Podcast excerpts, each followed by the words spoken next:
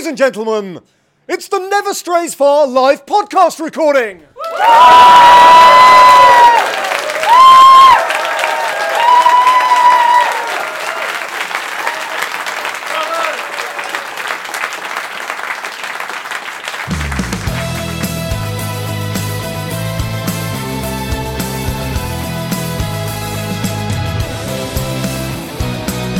And that's how the podcast happens.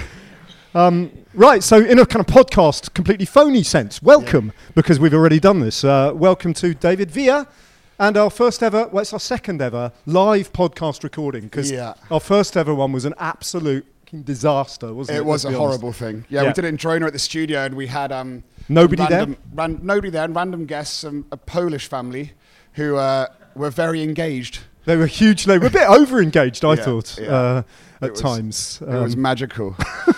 but um, but yeah. So uh, to explain to our listeners where we are, we're in Coal Drops Yard, which is King's Cross, achingly cool. achingly cool. Yep. Um, Yeah. A bit kind of Colette, Dover Street Market for cycling. Yeah, very much. and Yep. where we've got chapter three and a, a few other brands factor poc i'm only mentioning the ones that i like um, and Are there lots that you don't like then? no i do i love co- them all but I, i'm not related to them Yeah, So, okay. Yeah. Um, but yeah we here we've got a lovely group of people and one of the reasons for doing this podcast today was to actually engage because we we never actually meet anybody do I know, it's actually really weird, isn't it? Yeah. I'm not going to lie. yeah It's a bit odd because normally we're just staring at each other's avatars on Zoom Yeah. or just li- literally in the back of a car. yeah in the back of a car or just staring at a screen not looking at each other Yeah, we don't like eye contact Yeah. much, which is why I'm looking up at the Yeah. at the air conditioning ducts um, instead. But the idea is um, we're going to open the floor to, to you guys, literally, because you're all sitting on the floor. yeah. um, and uh, we're going to invite your questions, and they can they can actually. I was some of the guys I was riding with just now. Some of them saying that they might actually mention some dreams they've had recently. oh no You know, Yeah. uh, so we might go down that route. okay dream analysis I mean, I could. I, do you, just to get the ball rolling, I could kick off with genuinely the dream I had last night. I'm in Are you are you all right for that? And then you give you guys a bit of time to sort of buy into your next question. This is absolutely no word of a lie, right? I know sometimes these dreams sound like I've just made them up. I promise you, you know me well enough to know this is not. I'm not making this up, David. But I have to say, on the one hand, the dream I had last night was one of the most straightforward and humblingly obvious imposter syndrome dreams mm-hmm. with a hint of sort of like stage fright and panic about the stage show that I mm-hmm. haven't quite yet written fully, you know. You're explaining it for me. So it was, ob- so it was obvious that, well, it, yeah, but it, I mean, it was that obvious. It didn't Yeah. need, it didn't need your analysis, right? Mhm. But it then took a slightly left turn right at the end, just before I woke up, just in that rapid eye motion bit that you kind of go, and all the really mad stuff happens. And that's the bit I think I need you to help me out with here. Are you up for it? Yeah, I'll give it a go. So basically, I can't, you know, without really going into the specifics, it was a bit like I've walked on stage naked. I've, I don't know what I'm doing. I've got no, you know, like that. It was, so that was all fairly obvious, right? And then, but right at the end, and I, this actually probably took 0.007 seconds to actually dream, but felt like about 10 minutes. I found myself packing or trying to pack in coffee gra What are you doing? Just taking a Polaroid of me randomly. Um, trying to pack in coffee grains into one of those espresso makers that you put on the top of a stove. Mm. But the coffee grains were far too finely ground for the for, for the you know for the, the filter thing. So they just mm. kept falling through. So I was trying to pack it down with one of those coffee packer things, and it just went bang, mm. fell through each mm. time, bang like that.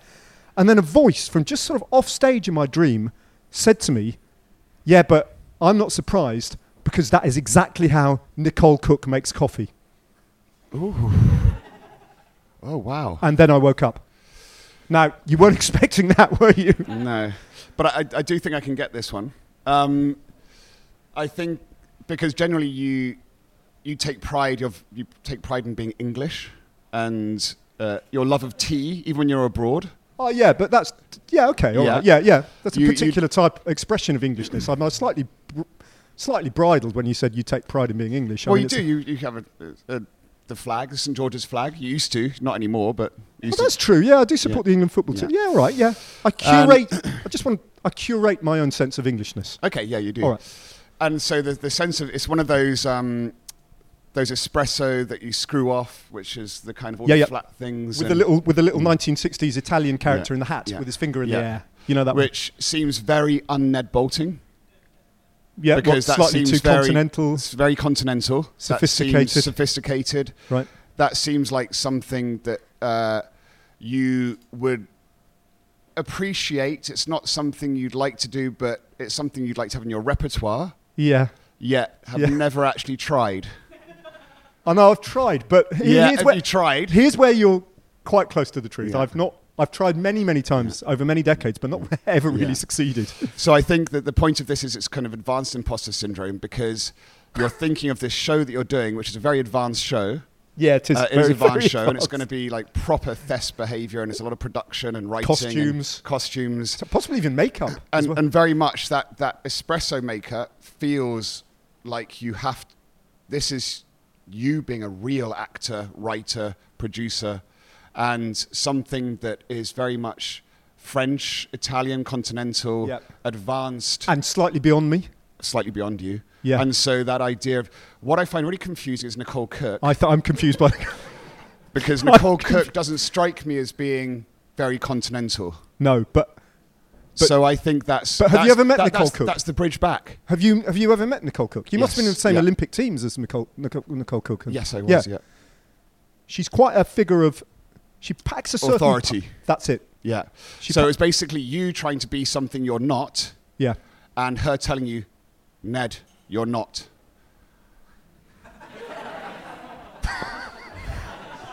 David Millar, ladies and gentlemen, round of applause. Yeah. yeah. You're welcome. Anyone else got a dream? Um, do you want to? Yeah, put your hands up. Uh, it doesn't have to be a dream. Any No, question? race- we could even talk about the Tour de France, or we Yeah. could talk about the Tour of Britain. Yeah. We could even talk about Hand cycling, up. if that's- Someone break the Yeah, ice. Put break your hand the up. ice. Ask a question. Yeah, there's one at the back there. There you go. Whoa, c- whoa, whoa, whoa, whoa. Do you want to repeat that into the microphone? Rob, you can just repeat Rob, it. just repeat it. Yeah. Oh, do you? Will Will- Remco win the Yeah, say, Will Remco win the Vuelta? that was very smoothly done. Yeah. He's now got it. Will Remco win the Vuelta? Yeah, I, I, I mean, I hope so. We've spoken about this, and I think what's so exciting about Remco Evenepoel is um, he's part of this new wave of professional cyclists that I've said this, I've used this phrase a, few times since we've moved into this new era of, era of cycling where, uh, and I, it's an anti-doping culture, it's open source training, the technology is available, nutrition. Uh, all of a sudden, there's a level playing field. And that level playing field, although the playing field is much higher, it means the freaks can be freaks. and we're now seeing with Tadej Pogacar, Egan Bernal, with Jonas Vingegaard, who's a little bit older, dare I say it, 25, but Remco Evenepoel and Tadej Pogacar are the sort of riders that existed 20, 30, 40 years ago.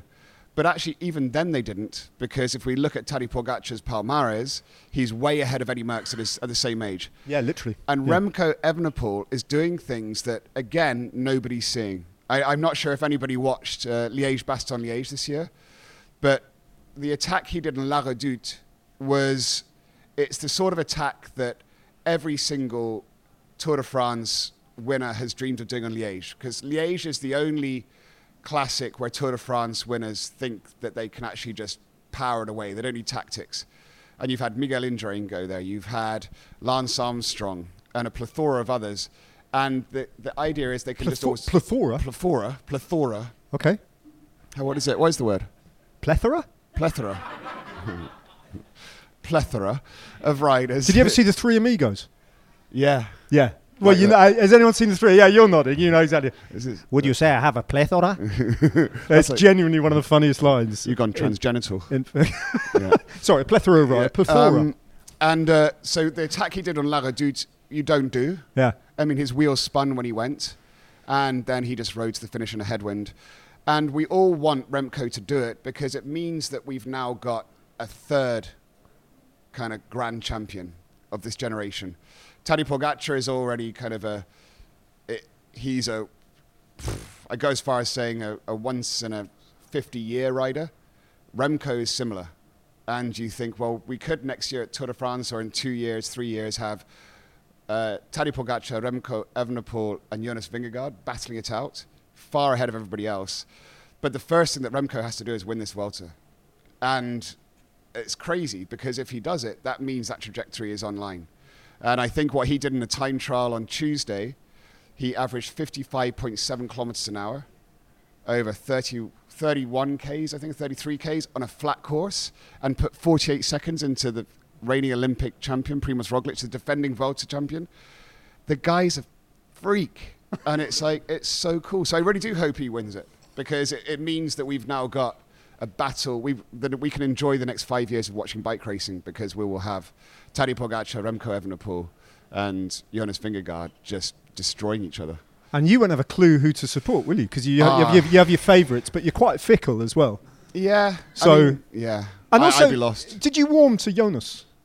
I did warm to Jonas, but I, yeah, I mean, Mikkel's here, uh, one of my partners in chapter three, and he's Danish, and he tells me a lot about um, Jonas Vingegaard and his personality and Yeah. where he comes from in Denmark. And we, Yeah. Mikkel's explained this to us that he comes from a region where you are very humble and you are very kind of discreet. Yeah. And I think his bike racing reflects that. And it's so it's quite nice because he's going to be the counterbalance to the extravagance of Tadej Pogacar Yeah. and the the absolute kind of drive of Remco Evenepoel to kind of take over the mantle. The first scene of the second half of my show is going to be set in the fish factory that Jonas Vingegaard used to work in. I've asked Alice, who's here somewhere, who's buying the props, to source me Big six, at least six. I don't know. I don't know. Like you know, you can get like cloth herrings about this big, like that you can use as little door stoppers. That, that she's, I've asked her to get five or six of them, but they're twelve ninety five each, so we don't want to get too many more than that. And also, the joke might not work, and so we've wasted all that money on cloth herrings.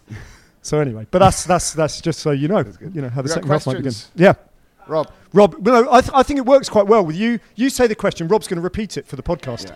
Just, just to extend these, these uh, fantastic young riders, where do you see Tom Pidcock in that? It's the Pidders question. Rob, Pidders. what was the question? Hi, David. Where do you see Tom Pidcock in that droop?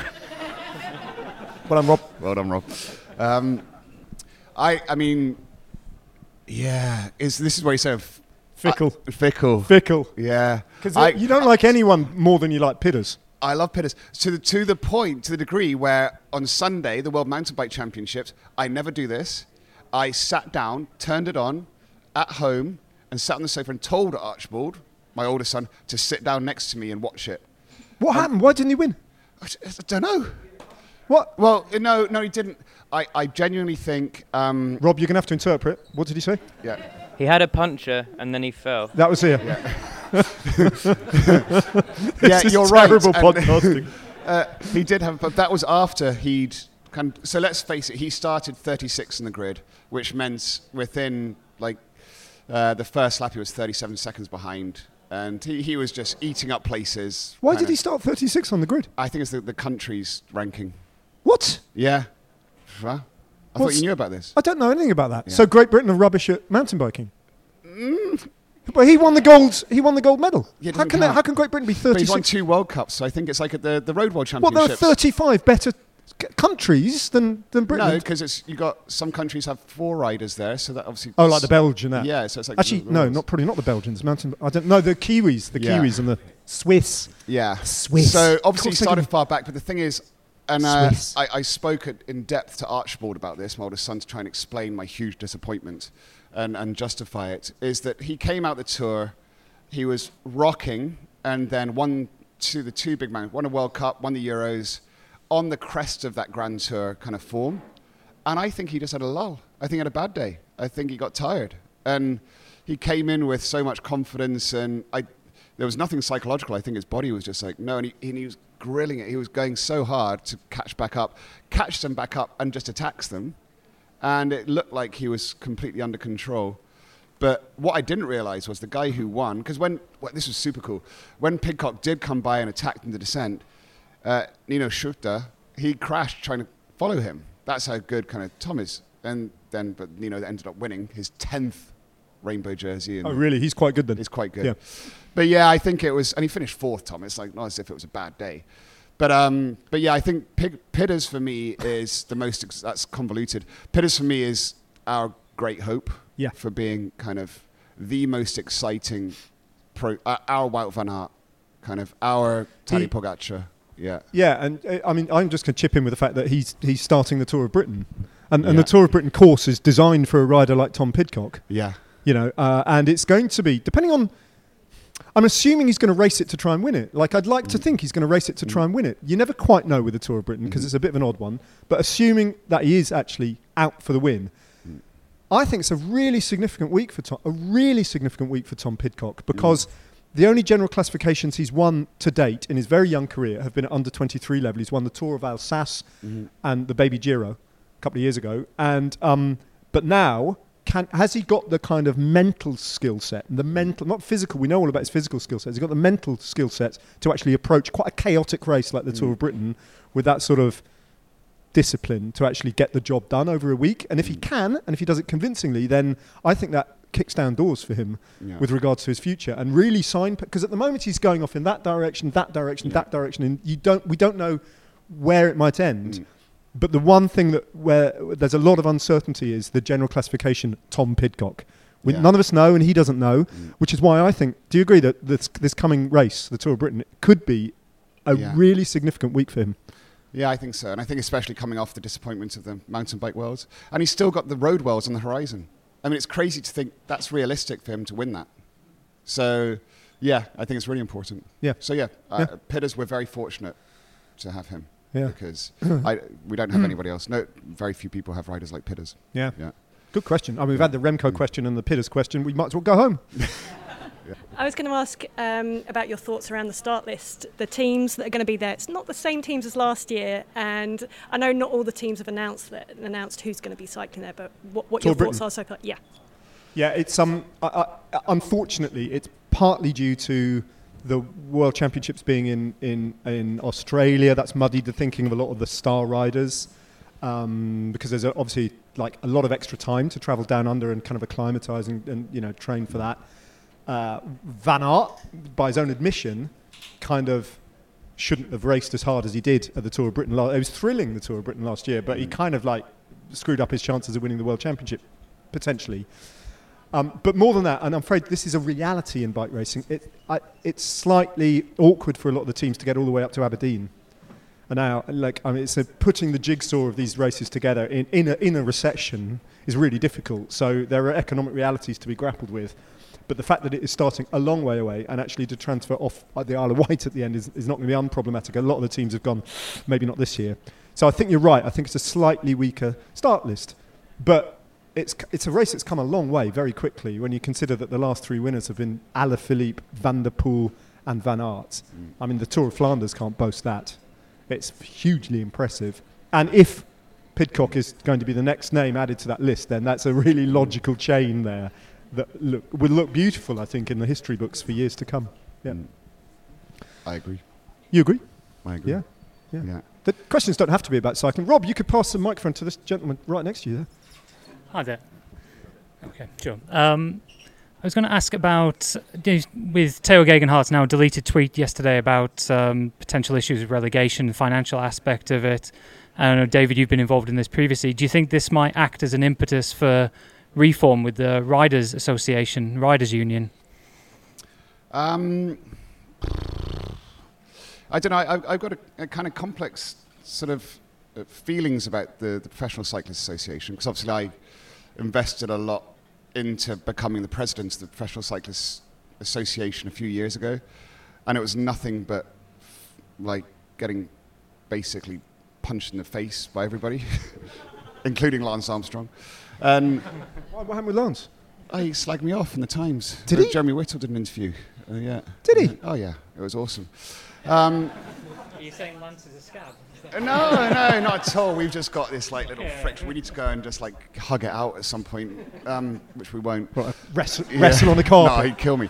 Um, but uh, no, regards. To, I, I think what I've always said with cycling, what's so interesting about professional cycling is that uh, the, we watch it uh, from afar, and it looks kind of all very unified, and you've got these teams, and they're all working together, and it's you get to know these names, and all seems there's a solidarity to it all, and a continuity. But actually, it, the, the essence of uh, professional cycling is it's made up of a bunch of loners. Because in order to be a professional cyclist, you, it's a sport that is not on your school curriculum. Uh, it's not uh, kind of part of your culture generally, unless you're in Belgium or one of the hard. But even then, it's kind of it's alternative to a certain degree. So the the general psychological type of professional cyclist is that they wanted to do something different. They were loners. They didn't like team sports. And then the fortunate ones are really good. They accelerate through the ranks, and before they know it, once you get to the highest rank, you find yourself in a team sport. And then you have to learn how to be a team player. But you use all that up in your team. You don't really give a shit about the whole kind of system. And so it does mean that riders will cry and kind of talk about it and complain, but ultimately, no, they don't really care about each other. It's a dog eat dog world. I, I'm not saying it's impossible to change that, but the bottom line is most professional cyclists don't put the energy into actually looking after each other. It's, um, and that's not, I'm not blaming because I was one of those. And it's only as I got older I changed because your personality type is most professional cyclists, they're, they're loners and they're not kind of really, they can pretend for 200 Ks to kind of look after each other, but then they get out and they don't really care. And so it's a personality type, which is a fundamental flaw regards building a union. And then ultimately, the sport as a whole is not, it doesn't have that essence of unification. When you think it's the only professional sport where the actual sport as a whole does not share revenue, everybody is kind of looking after their own backs, so their own backs. So it's a, it's a strange sport in, in that sense, and and yet that doesn't mean. So it does mean when Teo or somebody speaks out, they're going to take it in the neck, kind of, and then often they will delete it. It's like I can't deal with this. So it's a bit of a sad situation, man. It's not going to change soon, but um, but that's that's kind of what makes the sport cool as well, because it is kind of the last sport where it's a little bit kind of how would you put it? You always love it for this, the fact that professional cycling's so. It's the only sport where you can just go to the finish line and talk to riders straight after. Yeah, there's a lot of that. But I was, I was just thinking when you're talking about how the nature Mm. of, you know, how you get into the sport in the first place and the kind of people it attracts, Mm.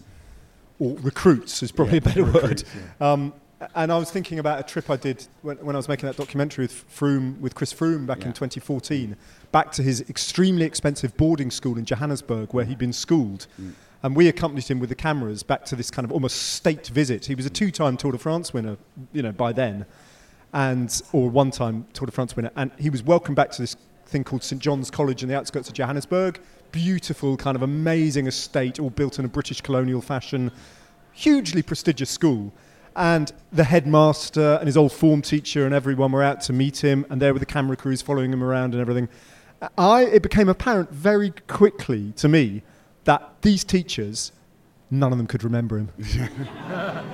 None of them could remember him. And, and the more I spent with his friendship group in Johannesburg, uh, who all men of us, obviously the same age, who he'd gone to school with, the more I understood that he was just that kind of guy at school who's not especially bright, not especially sporty, weirdly. You know, Yeah. he's kind of like not, you know, not especially popular, Mm. But not bullied. Mm. You know, not doesn't stand out for being bullied, doesn't stand out for being this, just slips through the gaps. Mm. You know, when you look at your form Yeah, photograph, you go, who was that? yeah, That's Chris Froome. yeah. And that's where professional cyclists That's come from. That's super weird because uh, most of the professional cyclists I knew and grew up with were very much exactly that at school. Were you a bit like that? Yeah, I think so. I, go in, I, I, yeah, I guess so. I mean, mine was different because I was Hong Kong and then disappearing, so different worlds. But Yeah. yeah, I just def- definitely avoided doing school stuff. Yeah. And, and, and kind of socializing or Slip- doing slip school through the gaps a little bit Slip through the gaps. yeah. Just didn't really want to be there. And, th- and that, Yeah. the bike Yeah. just kind of filled that the bike for filled you. this huge gap for me. Yeah. It was kind of that was my world that I could control, Yeah. and it was away from everybody else. So Yeah. yeah, Yeah. strange. So you're not the only one who can psychoanalyze a bit there. Yeah, there we go. Yeah. Yeah. Any questions not about cycling? So uh, I wanted to ask you about the podcast. I mean, we've had some good cycling chat, but enough of that. yeah, I think I agree. Uh, so we all know the most controversial moment in the podcast ever was when you forgot that Quebec City was in Quebec. No, I disagree. Uh, we didn't forget that Quebec City was in Quebec. We didn't We just know. didn't know. yeah, Fair enough. We'd fair never enough. heard of Quebec City. Even the apology was a bit shonky, but Yeah. moving on. but the funny thing was, Pete knew. yeah. and I we know. hammered him We for it, didn't we? Absolutely it. hammered him, and he was Pete. completely right because he Yeah. probably won the race anyway. But go. But other than that, can I ask what have you said or intimated in the podcast that you got maybe the most blowback for, maybe the most unfair blowback Oh, that's a for, good the most entertaining blowback for? Entertaining. Uh, well, funny enough, on the it was very heartening to. I've never really met any podcast listeners actually, No. so it's really nice to meet. And uh, funny enough, on the ride, a lot of you guys were coming up and saying, "I miss." I can't remember who it was. Someone said, "I miss the travel updates." Uh, yeah, from they the, were really from good. the Giro yeah, d'Italia, yeah, local yeah. travel report from wherever I was, Yeah, and then I'd always round it off with, um, and next up, it's Supertramp. yeah, And then we wouldn't play Supertramp, we just play the annoying jingle, yeah. um, which I thought was quite a fun twist. I might get back to doing that, I think. But uh, what, what was your, what have you in your highlights? I mean, we've done some mad Did stuff. We, did we Vic- talk nicely about Mussolini once? No, we didn't. Did we talk nicely about Mussolini? don't know.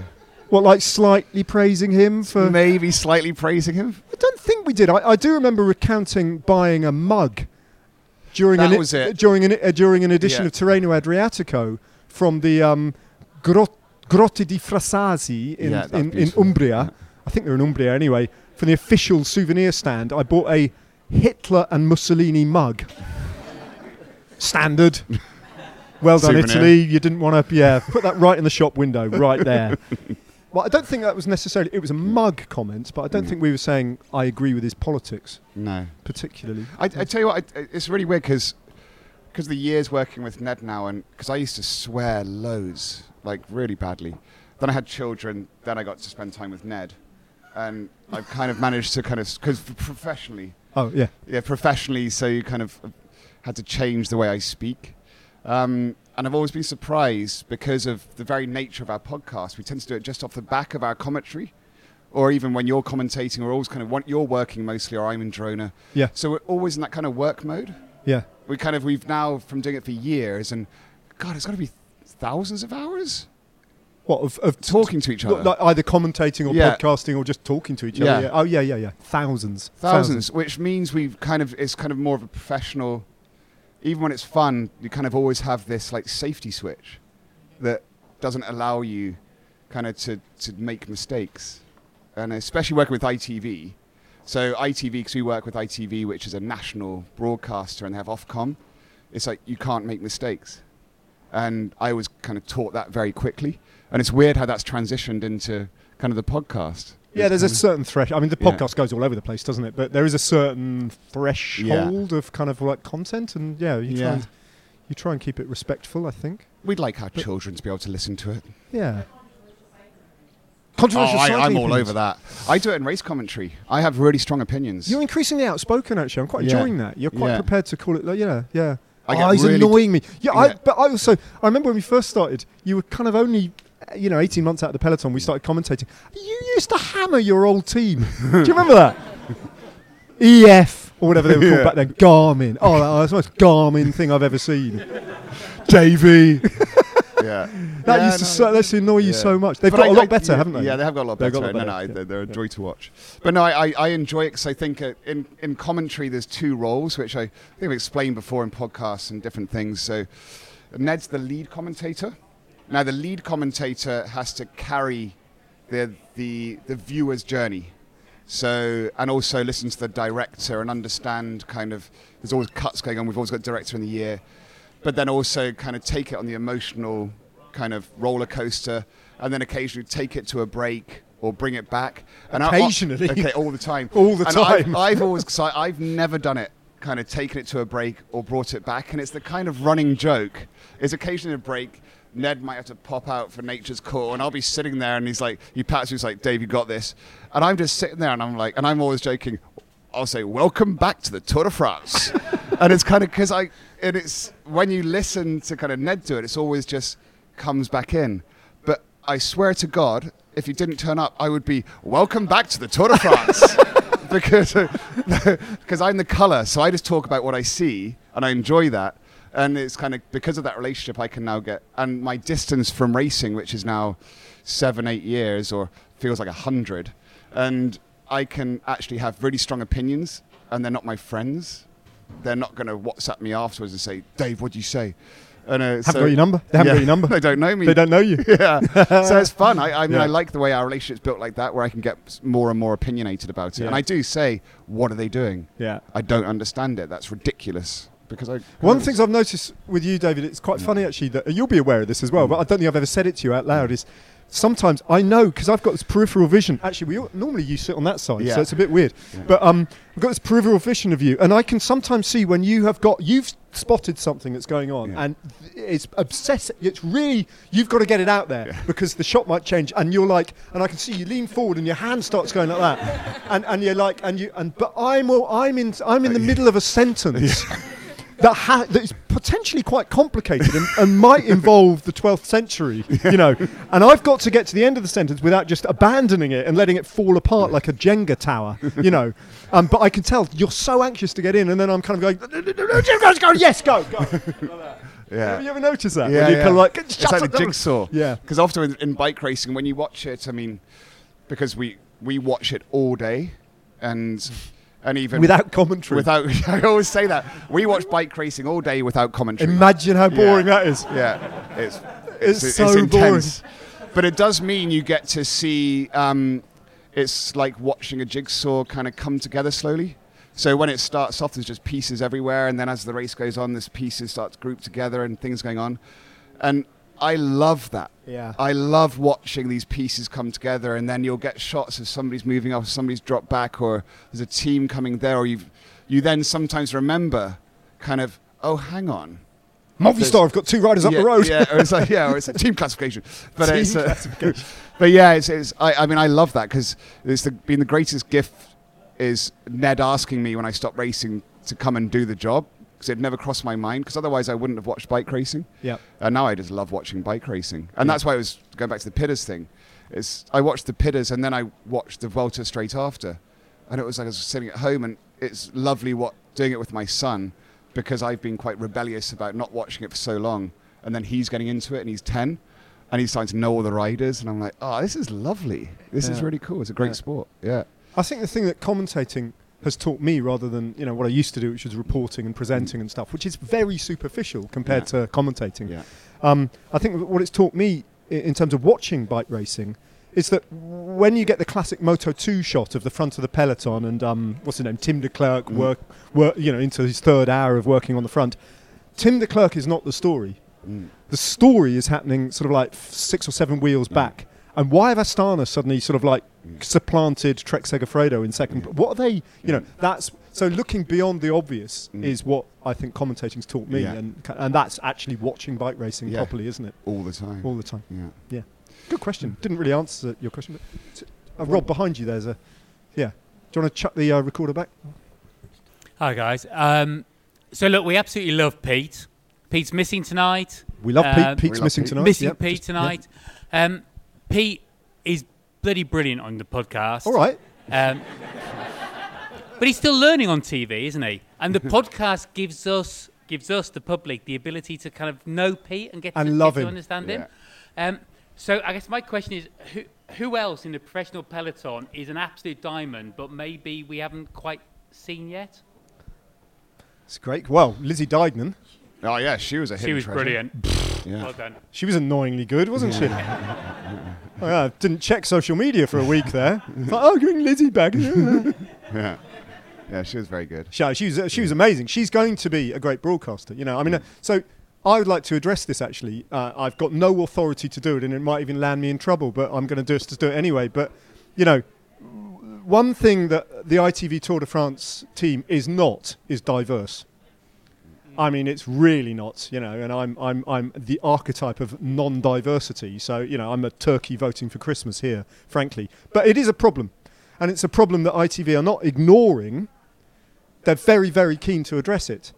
But for years, the idea has been Deignan, you know? But she keeps getting pregnant and coming back and winning monuments. And talking to Lizzie, um, she is determined, like her, her goal now for the rest of her career is to is to be the monument person, is to Just be the, com- the, the complete women's it. Philippe Gilbert, Eddy Merckx. She wants to win all the monuments. You know, Milan San Remo is going to come back as a women's monument. Mm. uh, she's got Flanders, she's got Yeah. Roubaix, she's got Liège. Got Liège, You know, yeah. so she's she's almost there. So that's her big ambition. So she's got another couple of years at least. But Deignan, Lizzie, is going to slot into our team at Mm. ITV absolutely perfectly. And there's no one like Lizzie, I don't think, out there waiting to kind of like be that person. Mm. So we're desperately keeping the door open for Lizzie, and the offer is kind of like sh- as soon as she's done, sh- straight in. You know, and so I think it's really I think it's really important that people know that it's not like it's a it's a massive problem for ITV at the moment, but it's not not being considered. You know, and Mm. none of us are going to say I resign Mm, yeah, because yeah. I enjoy it too much. Yeah. You know, I say just it goes back to Ryder Hesjedal is probably the the last great eccentric and just the coolest dude. what about Zabriskie? Zabriskie's mad. Yeah. I mean, in a brilliant way, but he's kind of he's he's he's Bob Roll spectrum mad. like spectrum like. Okay. Whereas Ryder's kind of he's living in Costa Rica. He's bought a logging business. He's kind of he's just smoking weed, having fun, and you know, and it's just like he's the most relaxed, the coolest dude. When he was a pro, he was the most disciplined, kind of all, but but he always had this friction that actually deep down he was this guy that just wanted to disappear. And now he's living in Costa Rica, bought a lovely house, owns a logging business, and just drives his truck around and messages me all the time with videos and different things. And you just think, if only people knew how cool you are, because he's like, he's just disappeared off the grid and doesn't want anyone ever to know about him again. And it's that's I kind of love that. That's kind of old school. So, uh, just Yeah. going back, so the core of that, you know, Pete Yeah. was taking the Yeah. mick out of your Garmin team time Oh, trial sort of exploits the other day. You know, Yeah. I don't want to. I don't want you to tell me about the stage of the No. 2009 Tour de France, but just picking up on that, the core of that team time trial team was you, Yeah. psychologically very very straightforward person. Yeah. Wiggins, completely normal. Ryder Hesjedal and Zabriskie. Yeah. Wow, Yeah. That's all so good. might have been yeah. Yeah.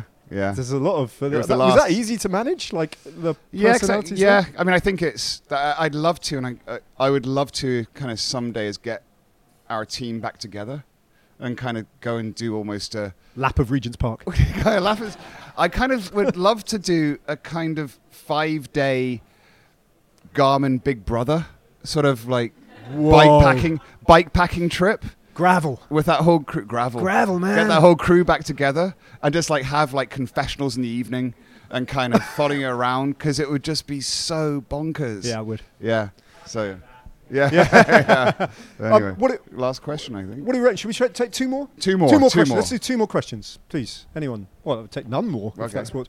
okay John, there's one down there. And then there's a gentleman put his hand up back there. Thank you. Firstly, guys, thank you so much for coming here. And Ah, uh, just uh, particularly, David, just following your story and seeing you in the flesh, it's, it's great that you've made the time to, to make your way Ah, from. Girona. Uh, look, I'm going to pull you back into the world of retail and chapter three a Mm. little bit. So, despite the price point Mhm. that chapter three sort of plays in, it's a pretty crowded market now, Mm. right? And the way some of the brands are sort of differentiating themselves is through collaborations Mhm. and community. Community feels, again, sort of fairly commoditized and Everyone wants Mm. to build a community. So I, I love your unfollow t shirt.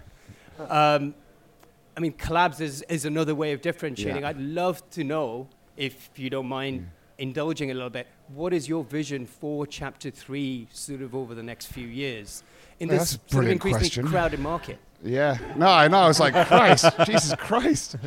No, it's a really good question because we we understand in the last in the last ten years the market has just completely changed. You know, the landscape's completely different. Uh, everyone's doing such a good job, and as you say, communities become. And, and as I was saying before, when I was a, a, a young cyclist, I liked it because there wasn't any community. And I guess that's my kind of satirical unfollow T-shirt because I love the di- idea of being a cyclist is you're allowed to be yourself, and you don't have to be the same as everybody, which makes it really hard when you're building a brand and a company because you need to build that community and you want everyone to feel welcome.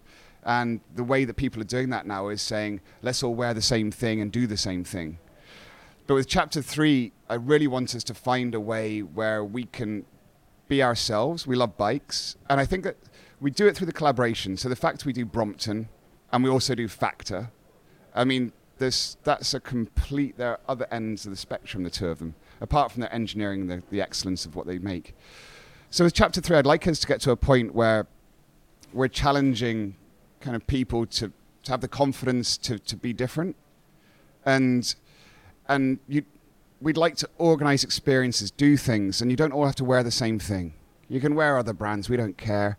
We'd like you, when you wear chapter three, it feels like it's representing who you are and it's not a uniform.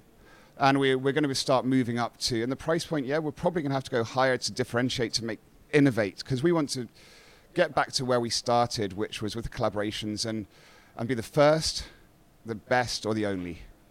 And that takes time and that's what I'm learning when we move out of what we did with Castelli, with POC, and um, all these different brands. Is now making it our own. It takes like 18 months, like two years, to make really innovative product, and that's going to start. We've got the first.